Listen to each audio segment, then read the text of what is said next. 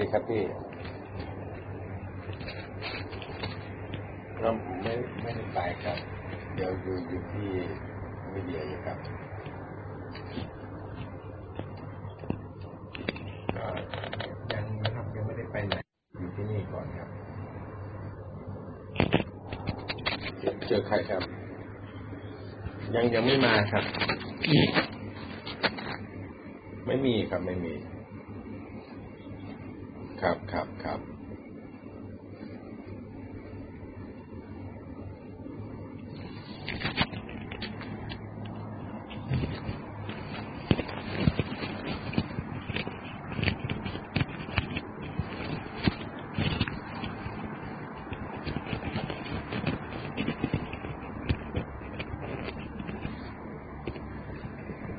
สวัสดีครับ เสียงชัดเจนไหมครับ วันนี้เข้ามาทักทายเพื่อนๆใน Facebook Live ก่อนนะครับ แล้วค่อยใกล้เวลาแล้วค่อย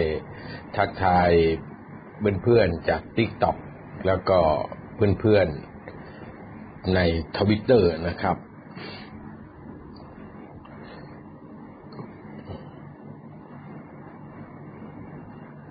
วันนี้ก็ เป็นวันสำคัญนะครับ เสียงชัดเจนขอบคุณมากนะครับ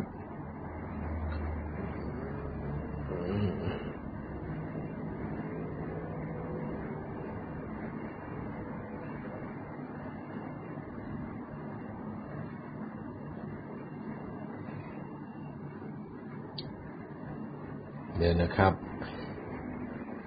ออจากนครศรี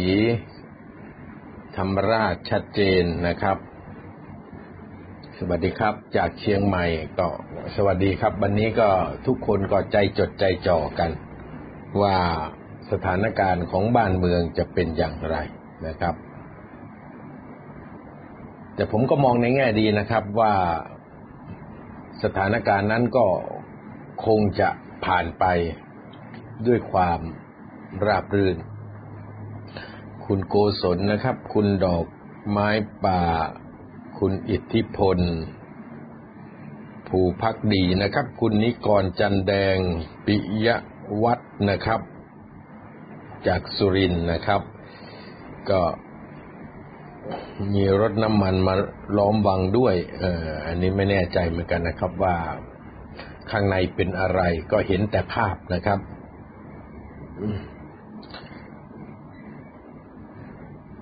ใบคุง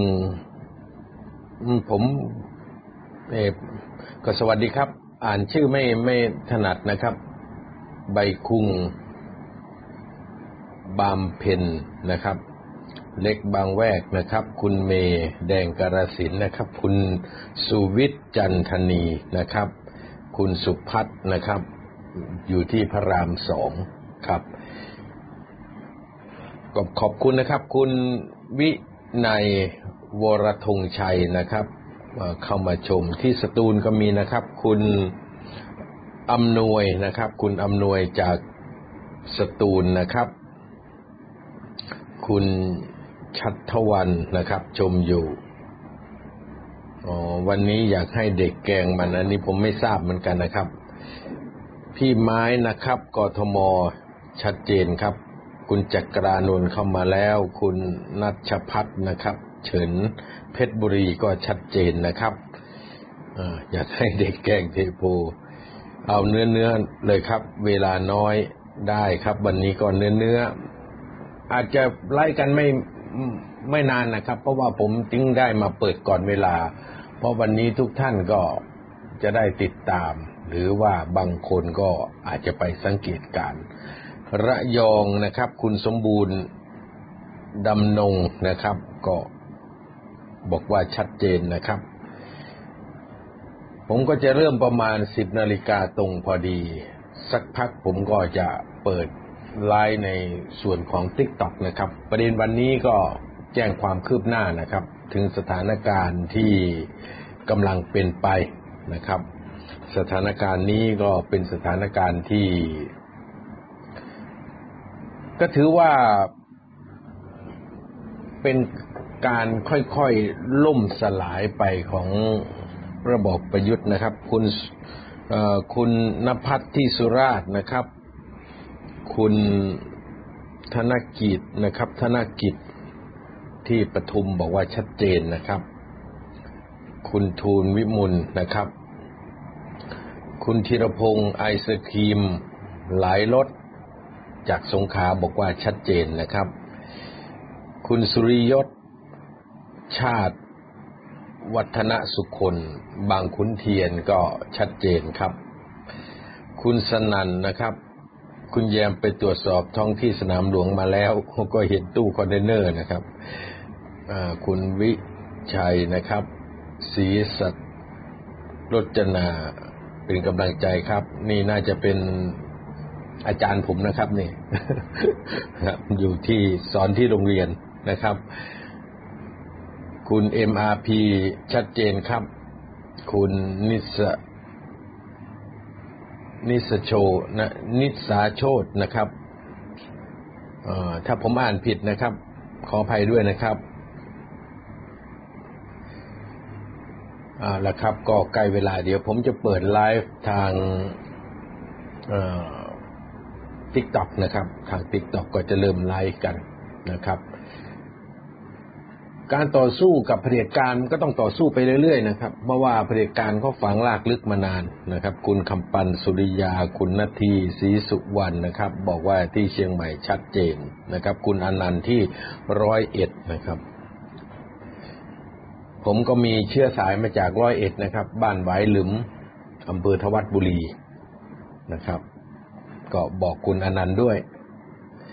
คุณนันโควิด ทำไมไทยไม่ทนจึงถอยไม่ไปช่วยน้องๆ ไปช่วยครับ เราก็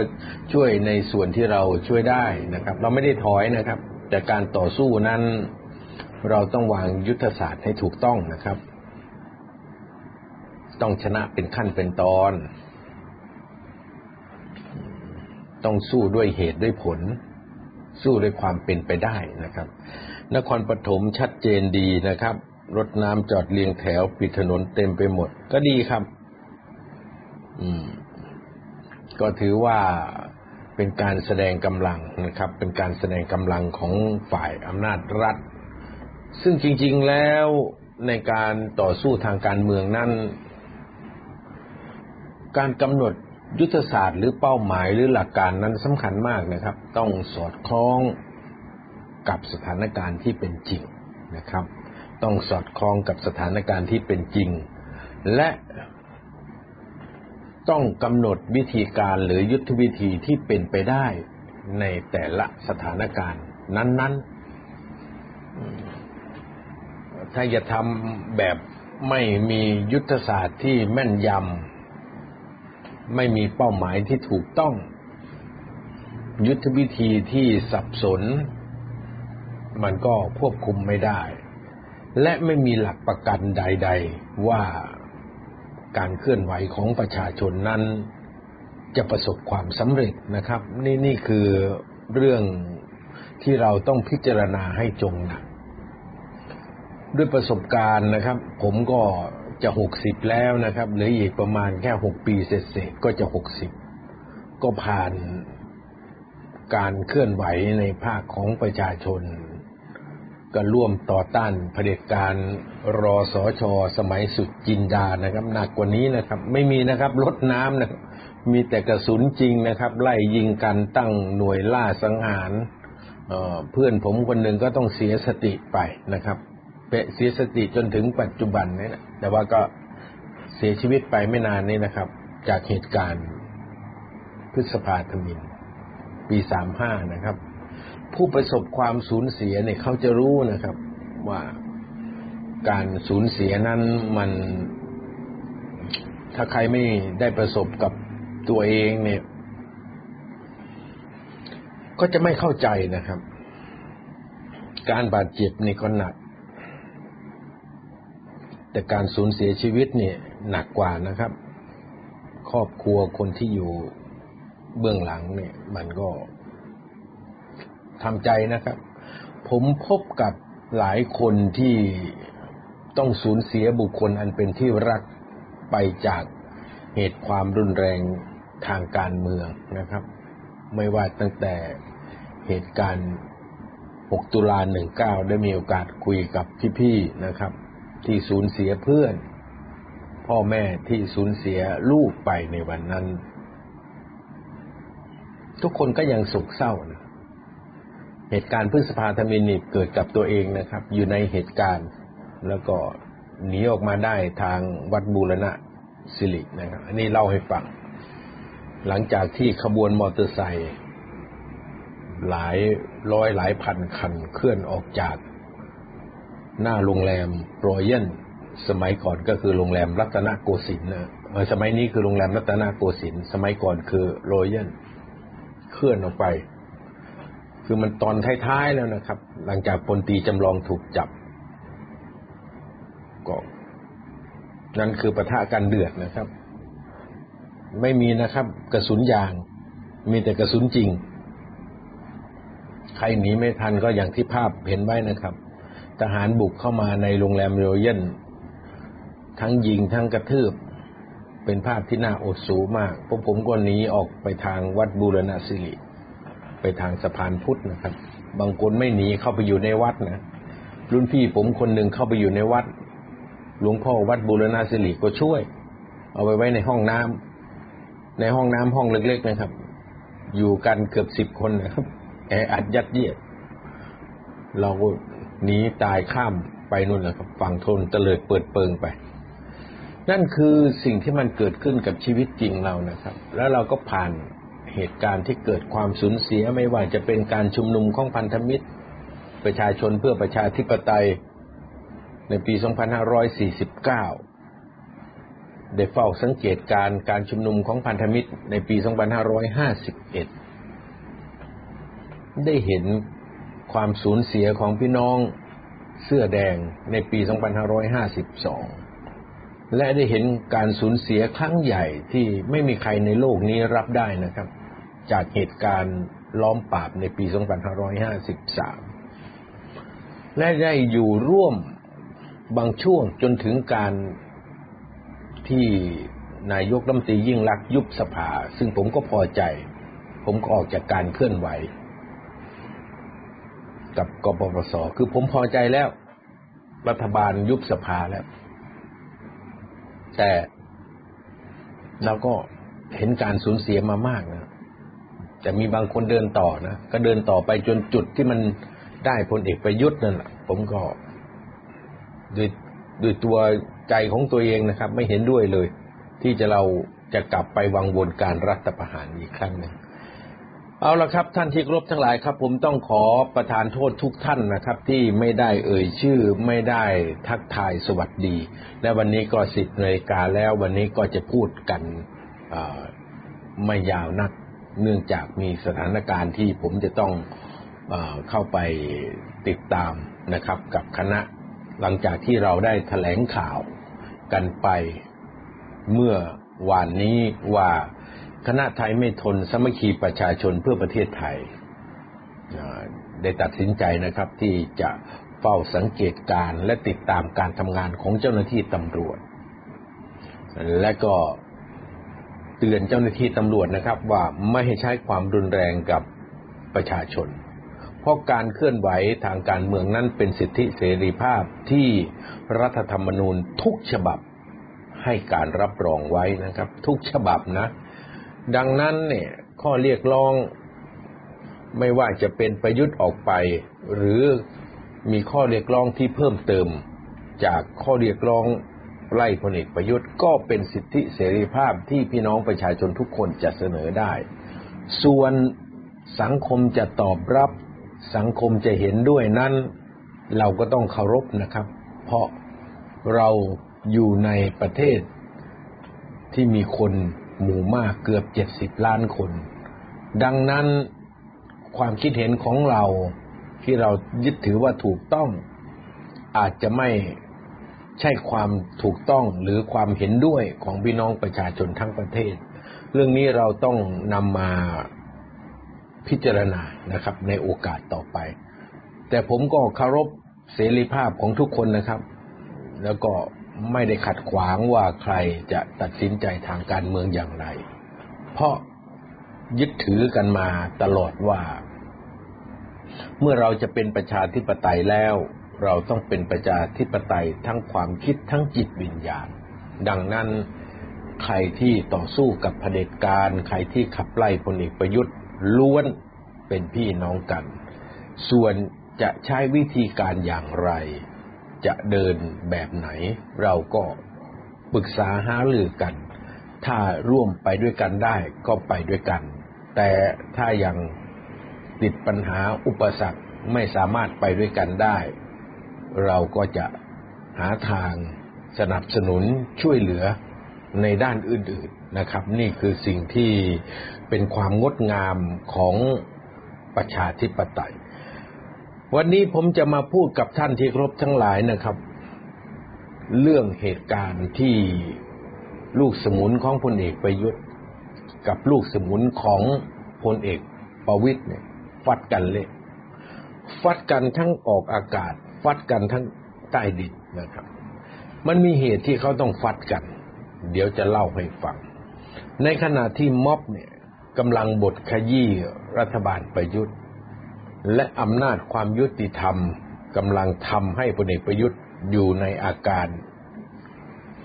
หมดสภาพจริง ๆ ในความเป็นจริงนั้น รัฐบาลพลเอกประยุทธ์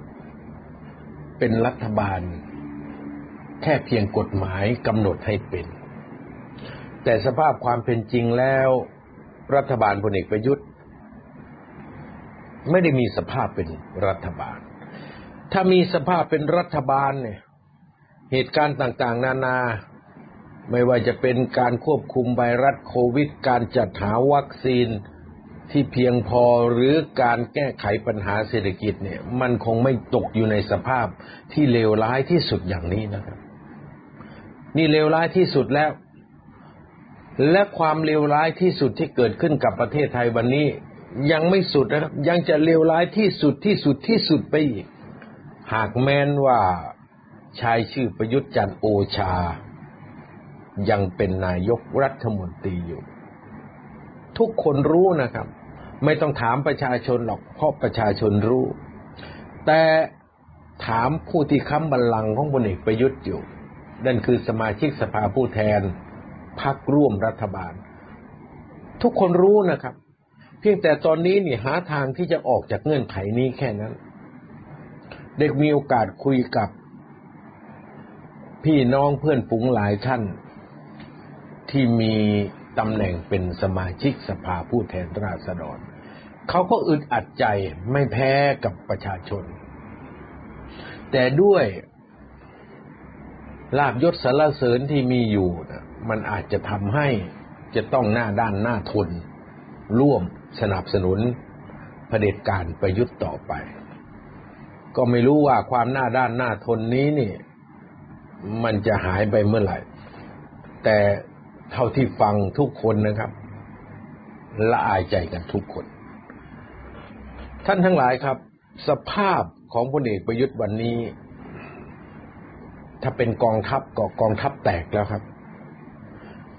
เมื่อกองทัพแตกมันก็ต้องหาแม่ทัพคนใหม่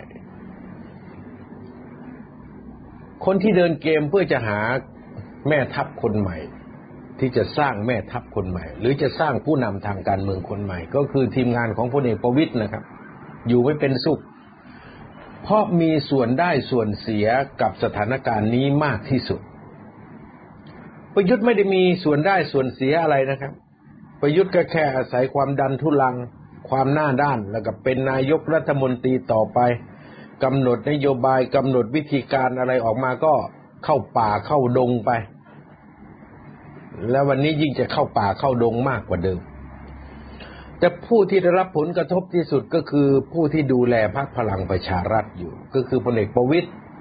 และเลขาธิการพรรคคนใหม่ก็คือธรรมนัฐ เขาก็อายุห้าสิบกว่านะครับ ธรรมนัฐพลเอกประวิตยนี่ก็อยากจะเป็นนายกรัฐมนตรีสักครั้ง อันนี้เราพอที่จะเข้าใจได้ เพราะถูกพลเอกประยุทธ์และท่านสุเทพเทือกสุบรรณหลอกมาแล้วครั้งหนึ่ง ในสมัยปฏิวัติ ประธานโทษครับในสมัยรัฐประหารเมื่อวันที่ 22 พฤษภา 2557 ถูกน้องตู่กับลุงกำนันหลอกก็ช้ำใจนะครับ อันนี้เล่าย้อนให้ฟัง ดังนั้นจึงเกิดการเคลื่อนไหวขึ้น ธรรมนัตเขาก็มาจากพรรคเพื่อไทย แต่ก่อนก็เป็นคนที่อยู่ในสายของน้องสาวของอดีตนายกทักษิณก็คืออยู่ในสายของคุณ คุณนายแดงนะครับ หรือบางคนเรียกท่านว่าเจ๊แดงนะครับภรรยาของอดีตนายกมตีสมชายวงสวัสดิ์แต่ก็เป็นที่สนิทรักใคร่ของนายกทักษิณเพราะว่าเป็นคนที่เขาเรียกว่า เป็นมือทำงานนะครับ เป็นตัวปฏิบัติชำนาญในการปฏิบัติ แต่ไม่ชำนาญในการวางแผน ไม่ชำนาญในการกำหนดเกม ราะว่าก็จะมีอีกภาคส่วนหนึ่งกำหนดเกมแต่ธรรมนัตก็ไปเดิน อันนี้เขาก็ทำมาอย่างนี้กันโดยตลอด ท่านทั้งหลายครับ เมื่อมาถึงจุดหนึ่งที่มีความจำเป็น ความจำเป็นก็ไม่มีอะไรหรอกครับก็พลเอกประยุทธ์เนี่ย ให้ทหารไปจับธรรมนัตมา ตอนรัฐประหารแล้วก็บีบบังคับหลายอย่างนะครับ จนกระทั่งธรรมนัตก็ต้องยอมมาอยู่กับพลเอกประยุทธ์ แล้วก็มาเป็นลูกน้องพลเอกประวิตยเรื่องก็มีแค่นี้แหละครับ จริงๆเขาก็ไม่ได้มาด้วยความเต็มใจหรอก ไปบังคับเขาเอาปืนไปบังคับเขาเขาก็มา อันนี้พูดกันตามภาษาชาวบ้านนะครับ ก็เหมือนกับสุพรอัฏฐาวงหรือเสกสกลเนี่ยก็มาเพราะถูกบังคับเนี่ยก็เอาปืนจี้หัวมาก็มา แต่ว่าก็แสดงในสมบทบาท วันนี้ก็จากคนที่เป็นศัตรูของพลเอกประยุทธ์ก็กลายเป็น ลูกลักของพลเอกประยุทธ์ไป ก็ว่ากันไปครับทางการเมือง แต่ที่ผมเล่าพื้นฐานให้ฟังเนี่ยก็เพื่อที่จะได้เห็นว่า สายสัมพันธ์โยงใยระหว่างเลขาธิการพรรคพลังประชารัฐกับพรรคเพื่อไทยนั่นเนี่ยเขามีมาก่อนครับ ก็คือว่าเป็นคู่รักเก่าและรักกันอย่างหวานชื่น แต่ว่าถูกภาคไปด้วย ผู้มีอิทธิพลที่มีอาวุธกระชากไป วันนี้ธรรมนัตก็ขึ้นมาคุมพักพลังประชารัฐ ก็มันเป็นเรื่องที่เป็นธรรมชาติของมนุษย์นะครับ มันต้องพูดจาปรึกษาหารือกัน ก็มันเป็นเพื่อนกันนี่ครับ เป็นพี่กันเป็นน้องกัน และในสถานการณ์ขณะนี้นี่ผมบอกท่านทั้งหลายเลยครับ นักการเมืองทุกคนปรึกษาหารือกันหมด ไม่มีใครไม่ปรึกษาหารือกัน แม้แต่เราภาคประชาชนยังปรึกษาหารือกันว่าสถานการณ์เป็นไปอย่างไง จะเป็นไปได้ไหมจะแก้ปัญหาอย่างไงทำอย่างไร จะเอาตัวปัญหาประเทศที่ชื่อประยุทธ์ออก เขาก็คุยกัน เหมือนที่พี่น้องประชาชนคุยกันนะครับ ถ้าเป็นพี่น้องประชาชนเป็นชาวบ้านก็ด่าทอประยุทธ์ว่าเมื่อไหร่จะออกสักที เมื่อไหร่มันจะออกสักที เมื่อไหร่มันจะไปสักที นี่ก็คือชาวบ้านนะครับ แต่อย่างพวกผมก็มาคิดกันว่าทำยังไงถึงจะให้พลเอกประยุทธ์ออกจากตำแหน่งนายก เพราะพลเอกประยุทธ์เป็นนายกต่อไปบ้านเมืองก็วิบัติชิบหาย ก็เหมือนกับสสในสภาหรือพวกรัฐมนตรีทั้งหลายเขาคุยกันครับ ไม่ใช่เขาไม่คุยกัน เขาก็อยากให้พลเอกประยุทธ์ไปเหมือนกันกับเรานี่แหละ และสภาพวันนี้ก็คือมันไปไม่รอดละรัฐบาลนี้มันไปไม่ได้ ไม่มีอะไรที่จะทำให้รัฐบาลชุดนี้เดินหน้าไปได้เลยนะครับ ด้านการป้องกันเชื้อโรคก็ล้มเหลว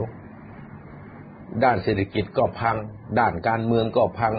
ด้านการสร้างความสามัคคีในชาติก็พังล้มเหลวหมด เป็นนายกรัฐมนตรีที่ล้มเหลวที่สุด เมื่อถึงตอนที่เขาปรึกษาหารือกันก็เป็นธรรมชาตินะครับ ของนักการเมืองเขาก็ต้องมีการวางเกมต้องมีการรับลวงผ่าง ไอ้ลูกสมุนของพลเอกประยุทธ์เนี่ยเขาก็ไม่อยากให้พลเอกประยุทธ์เนี่ย ออกจากตำแหน่งนายกหรอก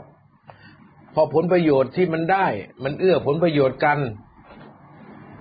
ลูกพี่ตัวเองเป็นนายกรัฐมนตรีลูกสมุนบริวารทั้งหลายมันก็ต้องได้ประโยชน์นะครับ ได้ลาบยศสรรเสริญมา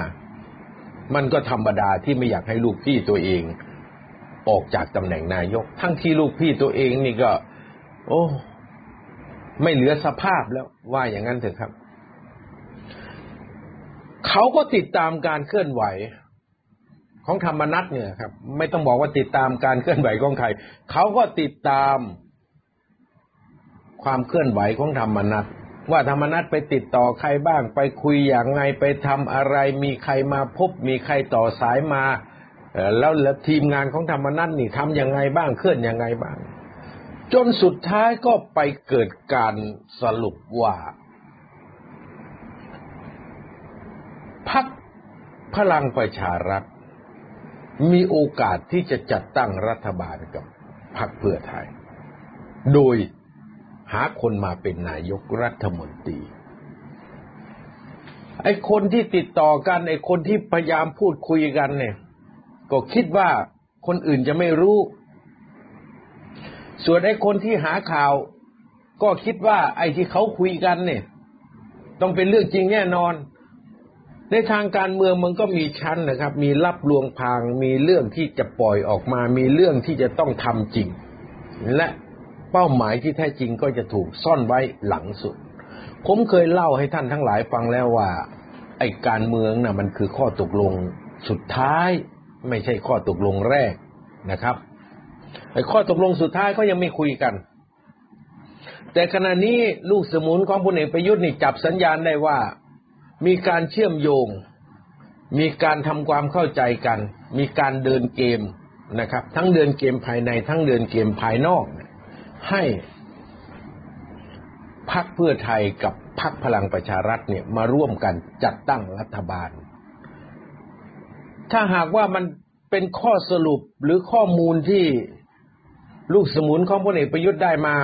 ว่าอย่างนี้เนี่ยมันก็แสดงให้เห็นว่า ไอ้แกนนำพรรคพลังประชารัฐเนี่ย ไม่ว่าจะเป็นธรรมนัตหรือพลเอกประวิตยเนี่ยเขาก็สรุปฟันธงไปแล้วว่า ประยุทธ์ไปไม่รอด ยังไงก็ต้องล้ม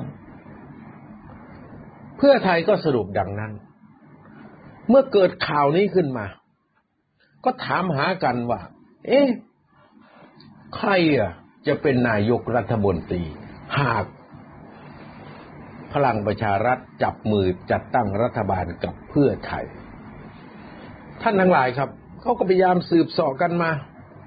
จนมีชื่อหนึ่งปรากฏขึ้น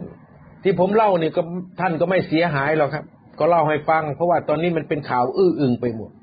จนกระทั่งแกนนำพรรคเพื่อไทยบางคนก็ต้องมาปฏิเสธ แต่การปฏิเสธนั้นก็ไม่ได้ปฏิเสธขาดนะครับ มันสะท้อนให้เห็นถึงความเป็นไปได้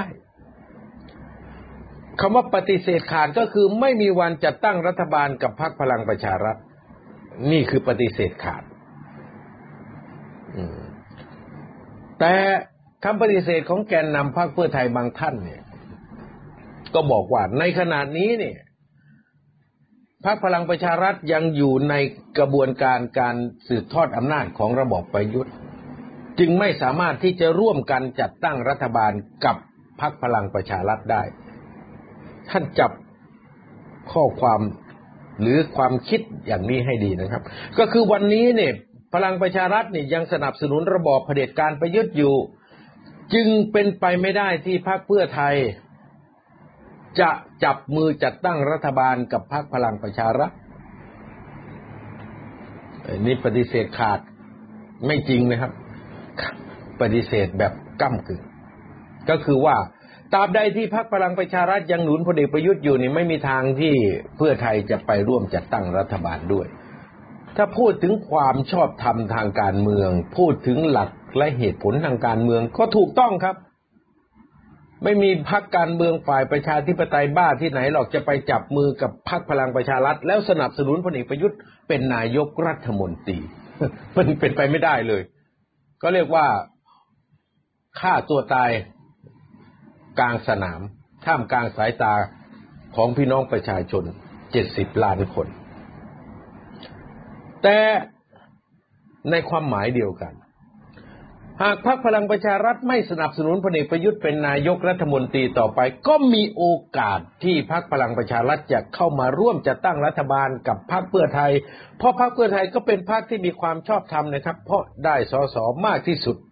ในสภาผู้แทนราษฎร นี่พูดถึงหลักเหตุผลทางการเมืองไม่มีอคติใด ๆนะครับ ไม่มีความชอบหรือไม่ชอบ พูดให้เห็น ดังนั้นมันจึงมีการยกชื่อบุคคลท่านหนึ่งขึ้นมา ว่าถ้าพักเพื่อไทยกับพักพลังประชารัฐจับมือกันจัดตั้งรัฐบาลแล้วเนี่ย เอาคนคนนี้มาเป็นนายกเนี่ย รับได้ไหมไอ้ข้อเสนอนี้เนี่ยไม่ได้เป็นข้อเสนอมาจากทางฝ่ายพรรคเพื่อไทยหรอกครับ แต่เป็นข้อเสนอที่ฝ่ายพลังประชารัฐนี่โยนหินถามทางออกมา ท่านทั้งหลายที่ฟังอยู่ตอนนี้ก็อยากรู้ว่าเอ้าแล้วไอ้นายกรัฐมนตรีที่พลังประชารัฐโยนหินถามทางออกมานั้นเนี่ยมันชื่ออะไร ถ้าผมจะไม่พูดเลย พี่น้องประชาชนก็หาว่าผมเนี่ยมาเต้าข่าวหรือเปล่า ไม่ได้เต้าแล้วครับ เดี๋ยวบอกให้ฟังพรรคพลังประชารัฐก็โยน ชื่อนายกรัฐมนตรีโยนหินถามทางออกมาว่า ถ้าเป็นคนนี้เนี่ย พอจะรับได้ไหม ก็เปิดเผยกันนะครับ ฝ่ายนั้นเขาโยนชื่อดรสุรเกียรติเสถียรไทยออกมาว่า จะเป็นนายกรัฐมนตรีเนี่ย ทางฝ่ายเพื่อไทยนี่พอจะรับได้ไหม ชื่อด็อกเตอร์สุรเกียรติก็ถูกโยนขึ้นมา ก็ไม่รู้ว่า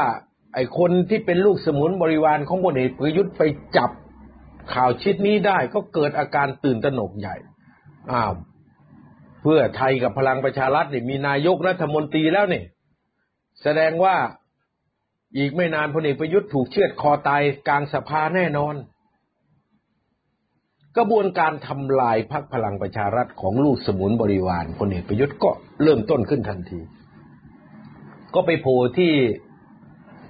นั่นแหละครับ Top Newsสถาบันทิศทางไทยนี่โจมตีพลเอกประยุทธ์ประทานโทษครับ สถาบันทิศทางไทยนี่โจมตีพลเอกประวิตรไม่ได้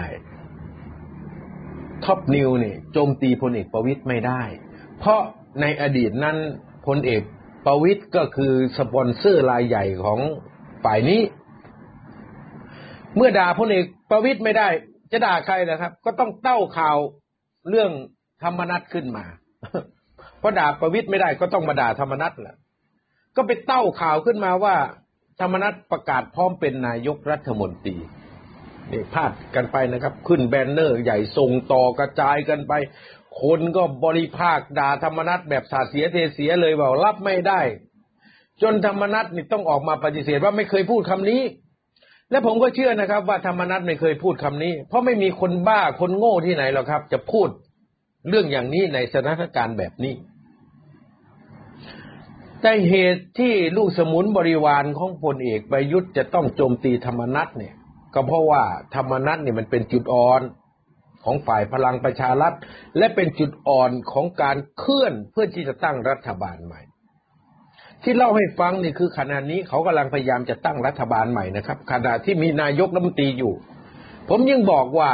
โดยพฤตินัยแล้วนี่ รัฐบาลประยุทธ์มันหมดสภาพแล้ว มันเป็นรัฐบาลตามที่กฎหมายเขียนไว้แค่นั้น และลูกสมุนบริวารของพลเอกประยุทธ์เนี่ย มันกระดาพลเอกประวิตยไม่ได้เพราะพลเอกประวิตยเนี่ยเป็นลูกพี่ใหญ่ ลูกพี่ประยุทธ์เสียอีก ก็กลายเป็นว่าจะต้องมา ลุมสกรรมธรรมนัตนี่คือเรื่องที่มันเกิดขึ้นนะครับ ไอ้ไอ้บนดินนี่ออกแค่นี้นะครับ แต่ใต้ดินนี่โอ้โหถล่มกันแบบ ผีไม่เผาเงาไม่เหยียบกันแล้วตอนนี้ ทีมงานนายกประยุทธ์ถล่มธรรมนัตซะไม่มีชิ้นดี ถ้าท่านอยู่ในวงการข่าวหรือว่าวงการนักการเมืองนี่ก็จะรู้ นี่คือสิ่งที่มันเกิดขึ้น เราจึงประมาณสถานการณ์ได้ว่าวันนี้เนี่ยครับ ประยุทธ์เนี่ย คงอีกไม่นานหรอกเพราะสถานการณ์ที่คนติดเชื้อสองหมื่นกว่าคนวันนี้คนก็เสียชีวิต มากกว่าสองร้อยคนแล้วเนี่ยยังไงก็อยู่ไม่ได้ เศรษฐกิจวันนี้ก็พังนะครับ ธุรกิจร้านอาหารพัง ธุรกิจโรงแรมพัง ธุรกิจขนส่งพัง ประชาชนอยู่ในความอดอยากแล้ว เริ่มอดอยากแล้ว กินข้าวกล่องกินอาหารสำเร็จรูปกินบะหมี่สำเร็จรูปกันแล้วตอนนี้ แล้วเงินก็ไม่มีด้วย นี่คือความเป็นจริงในสถานการณ์วันนี้ ผมจึงชี้ให้ท่านทั้งหลายเห็นว่า ไม่ว่าประยุทธ์จะทำอย่างไร ประยุทธ์จะเดินเกมแบบไหน ประยุทธ์ก็ไม่มีทางหนีจากคิลลิ่งโซนนี้ไปได้ เพราะเข้ามาแล้วนี่ครับ แล้ววันที่จะถูกศัตรูล้อมไว้ก็คือวันที่พัก เพื่อไทยยื่นอภิปราย ไม่ไว้วางใจ ตอนนี้ก็น่าจะเหลืออยู่ไม่กี่คนนะครับ เพราะตามข้อมูลที่ได้มาเนี่ยหนึ่งละพลเอกประยุทธ์สองอนุทิน มีอยู่สองคนนะครับ ตอนนี้ แต่ยังไม่รู้ว่าคนที่สามจะเป็นใคร แต่ถ้าเป็นน้ำหนักระหว่างไปยุทธกับอนุทินไปอภิปรายในสภาเนี่ยประยุทธ์ตายครับ เพราะอนุทินก็ต้องมาเปิดเผยความจริงนี่ครับว่าอำนาจทั้งหมดในการสั่งซื้อวัคซีนอำนาจทั้งหมดในการอนุมัติวัคซีนอำนาจทั้งหมดในการจัดซื้อเรื่องราวต่าง ๆ เกี่ยวกับการแก้ปัญหาโควิดนั้นผมไม่มีอำนาจเลย อนุทินจะต้องพูดอย่างนี้ในสภาผู้แทนราษฎรแน่นอน เพราะอำนาจทั้งหมดนี่ถูกนายกรัฐมนตรีรวบไปหมดแล้ว เนี่ยท่านเห็นธงคำ ตอบที่อนุทินจะตอบสมาชิกสภาผู้แทนราษฎรหากถูกอภิปรายแล้วใช่ไหมครับเขาตอบอย่างนี้ มันก็โยนให้พลเอกประยุทธ์ แต่การที่ยื่นอภิปรายประยุทธ์กับอนุทินหรืออาจจะมีพ่วกอีกสักคนสองคนเนี่ย ซึ่งยังไม่แน่นะครับ แต่ตอนนี้เนี่ยมีอยู่สองชื่อเนี่ย มันก็คือเกมไงครับ เพราะยังไงอนุทินก็จะต้องเข้าร่วมรัฐบาลหน้าอยู่แล้ว นี่คือเขาพยายามจัดตั้งรัฐบาลกันนะครับ ซึ่งพลเอกประยุทธ์ก็คงทราบ ขนาดผมนั่งอยู่นี่ผมยังทราบเลยพลเอกประยุทธ์อยู่ในสถานการณ์มีเครื่องไม้เครื่องมือมีลูกสมุนบริวารเยอะแยะนี่ทราบ แต่ทำอะไรยังไม่ได้ ได้ก็แค่มาด่าธรรมนัตมาถล่มธรรมนัตแค่นั้น นี่คือสภาพที่กำลังเกิดขึ้น และท่ามกลางสถานการณ์ม็อบกำลังบดขยี้ อำนาจยุติธรรมกำลังเล่นงานประยุทธ์เนี่ย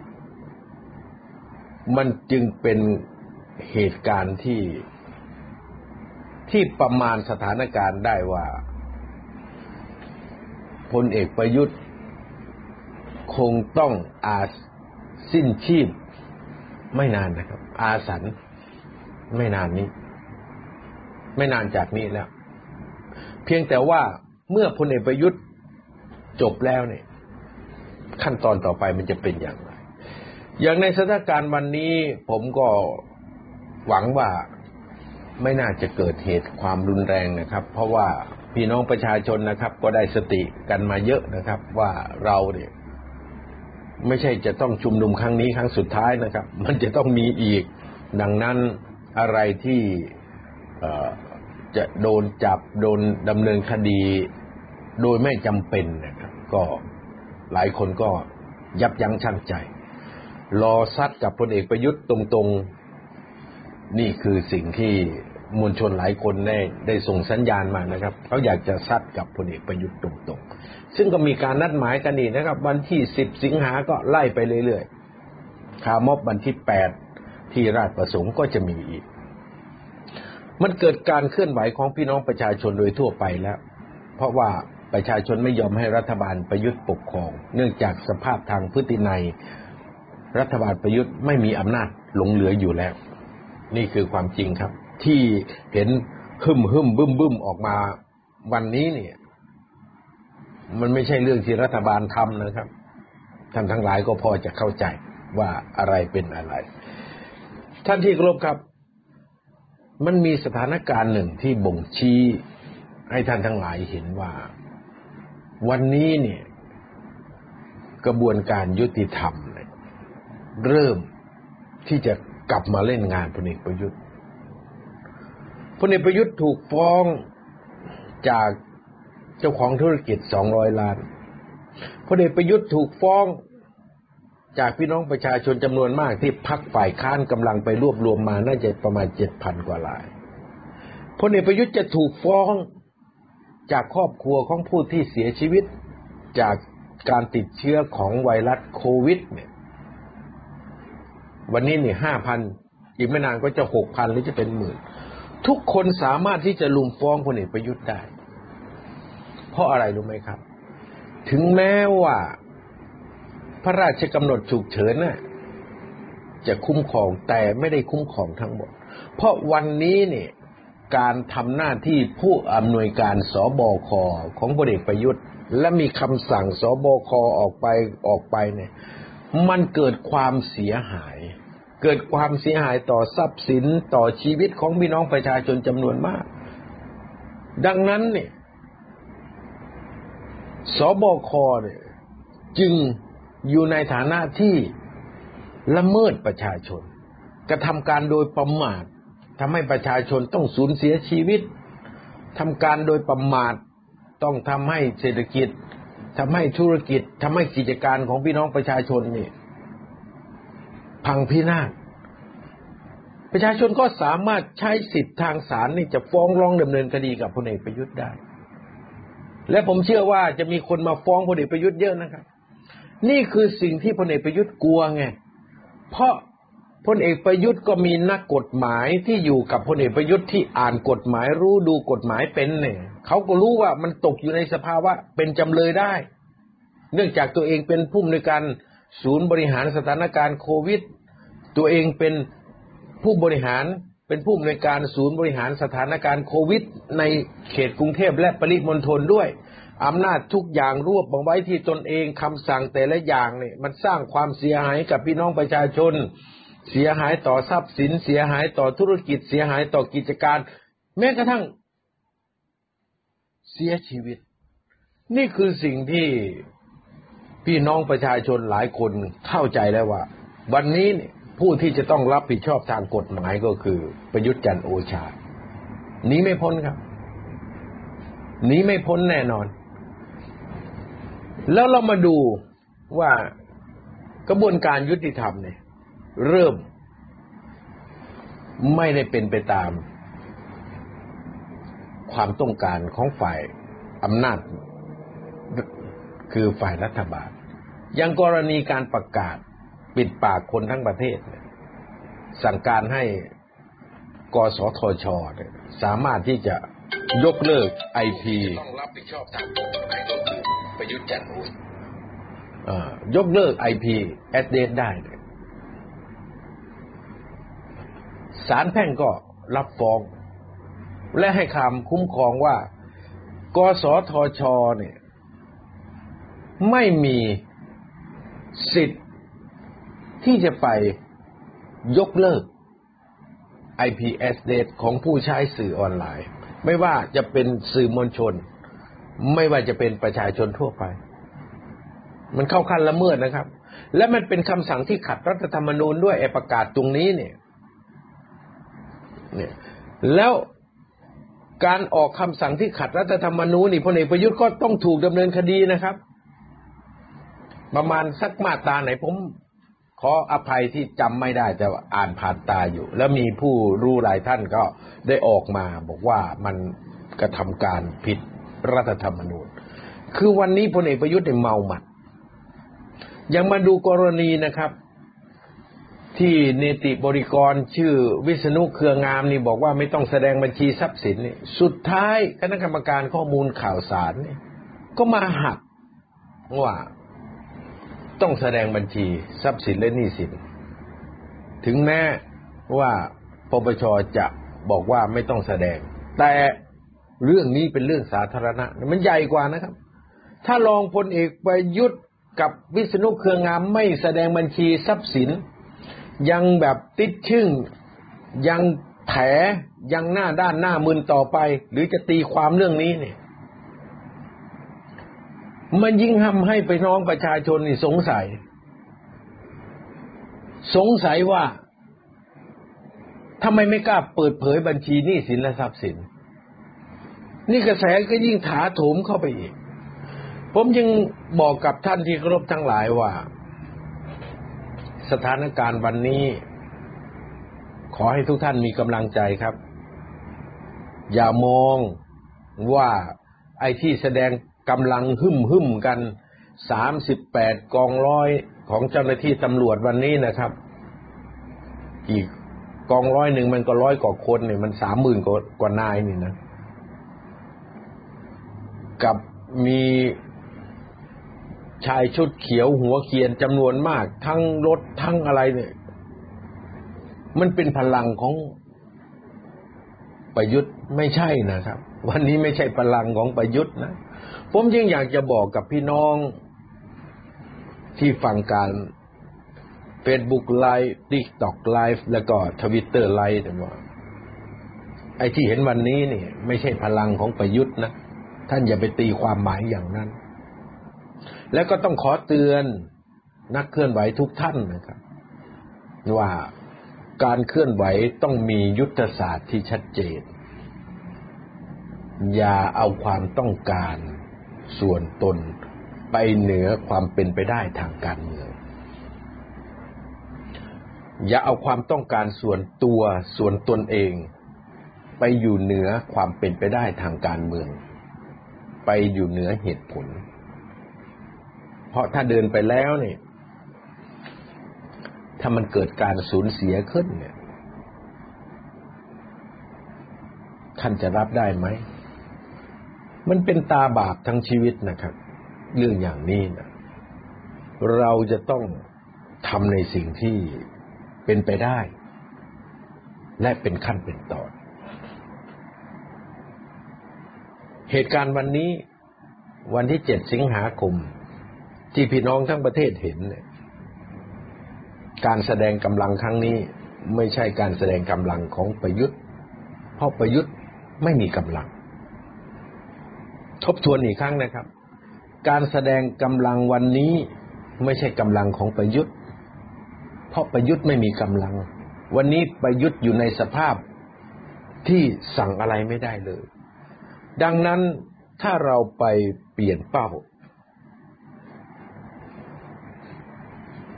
ไม่จัดการศัตรูของประชาชนที่ชื่อประยุทธ์ในขณะที่อ่อนแอเนี่ย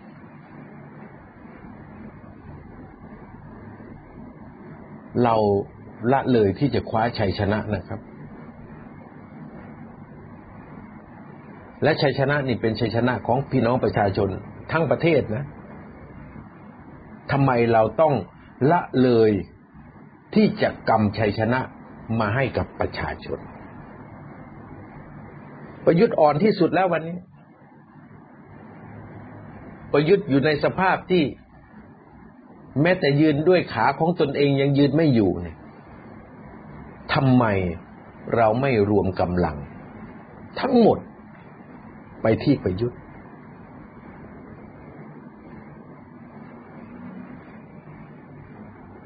เราจงใจละเลยที่จะเอาชัยชนะมาให้กับพี่น้องประชาชน หรือไม่ เราก็ต้องตั้งคำถาม อย่างมีสติ ต่อตัวเรานะครับ ต่อผู้นำประชาชนทุกคนนะครับ ทบทวนและตั้งสติ ว่า สิ่งที่เรานำเสนอ สอดคล้องกับสถานการณ์จริงหรือไม่ สิ่งที่เรานำเสนอนั้นสอดคล้อง กับความเป็นไปได้จริงหรือไม่ และเหตุใดเราจึงละเลย ก้าวข้าม ไม่คว้าชัยชนะมาให้กับพี่น้องประชาชนทั้งประเทศ ตรงนี้เป็นเรื่องที่ ทุกคนที่เข้ามามีส่วนเกี่ยวข้องเนี่ยต้องไปพิจารณา ทบทวนตัวเองครับ ทบทวนตัวเอง วันนี้พลเอกประยุทธ์ ใกล้เข้ามาใน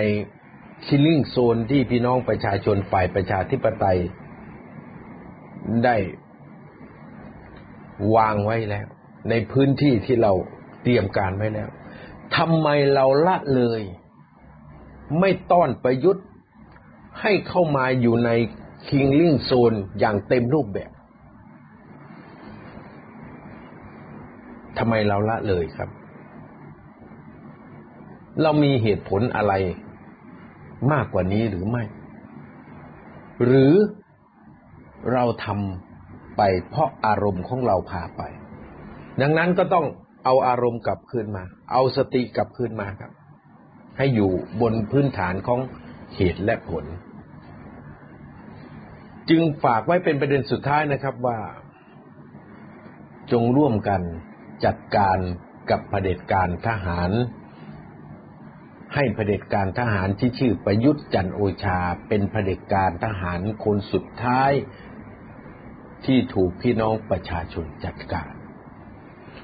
เมื่อจัดการกำจัดเผด็จการทหารที่ชื่อประยุทธ์จันโอชาได้แล้ว เราค่อยมาปรึกษาหารือกันพี่น้องประชาชนทั้งประเทศ พี่น้องประชาชนทุกภาคส่วน ทั้งภาคประชาชน ภาคธุรกิจ ภาคราชการ ภาคการเมืองเนี่ยมาปรึกษาหารือกันสิครับว่าเราจะทำให้ประเทศของเราเนี่ย เดินไปสู่ประชาธิปไตยที่เข้มแข็งได้อย่างไร ก็อุปสรรคมันชื่อประยุทธ์ก็ต้องกำจัดประยุทธ์ก่อนเลยครับ พอกำจัดประยุทธ์เสร็จก็มาปรึกษาหารือกัน เอาคนทั้งประเทศเลยนะครับ หารือกัน หารือกันได้ครับ เพราะความคิดมันส่งผ่านกันไปอยู่แล้ว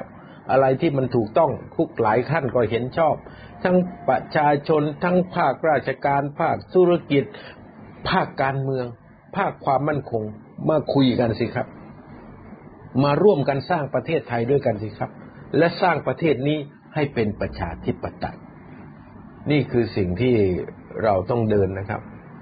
และก็ระมัดระวังหนึ่ง เพราะการถูกตราหน้า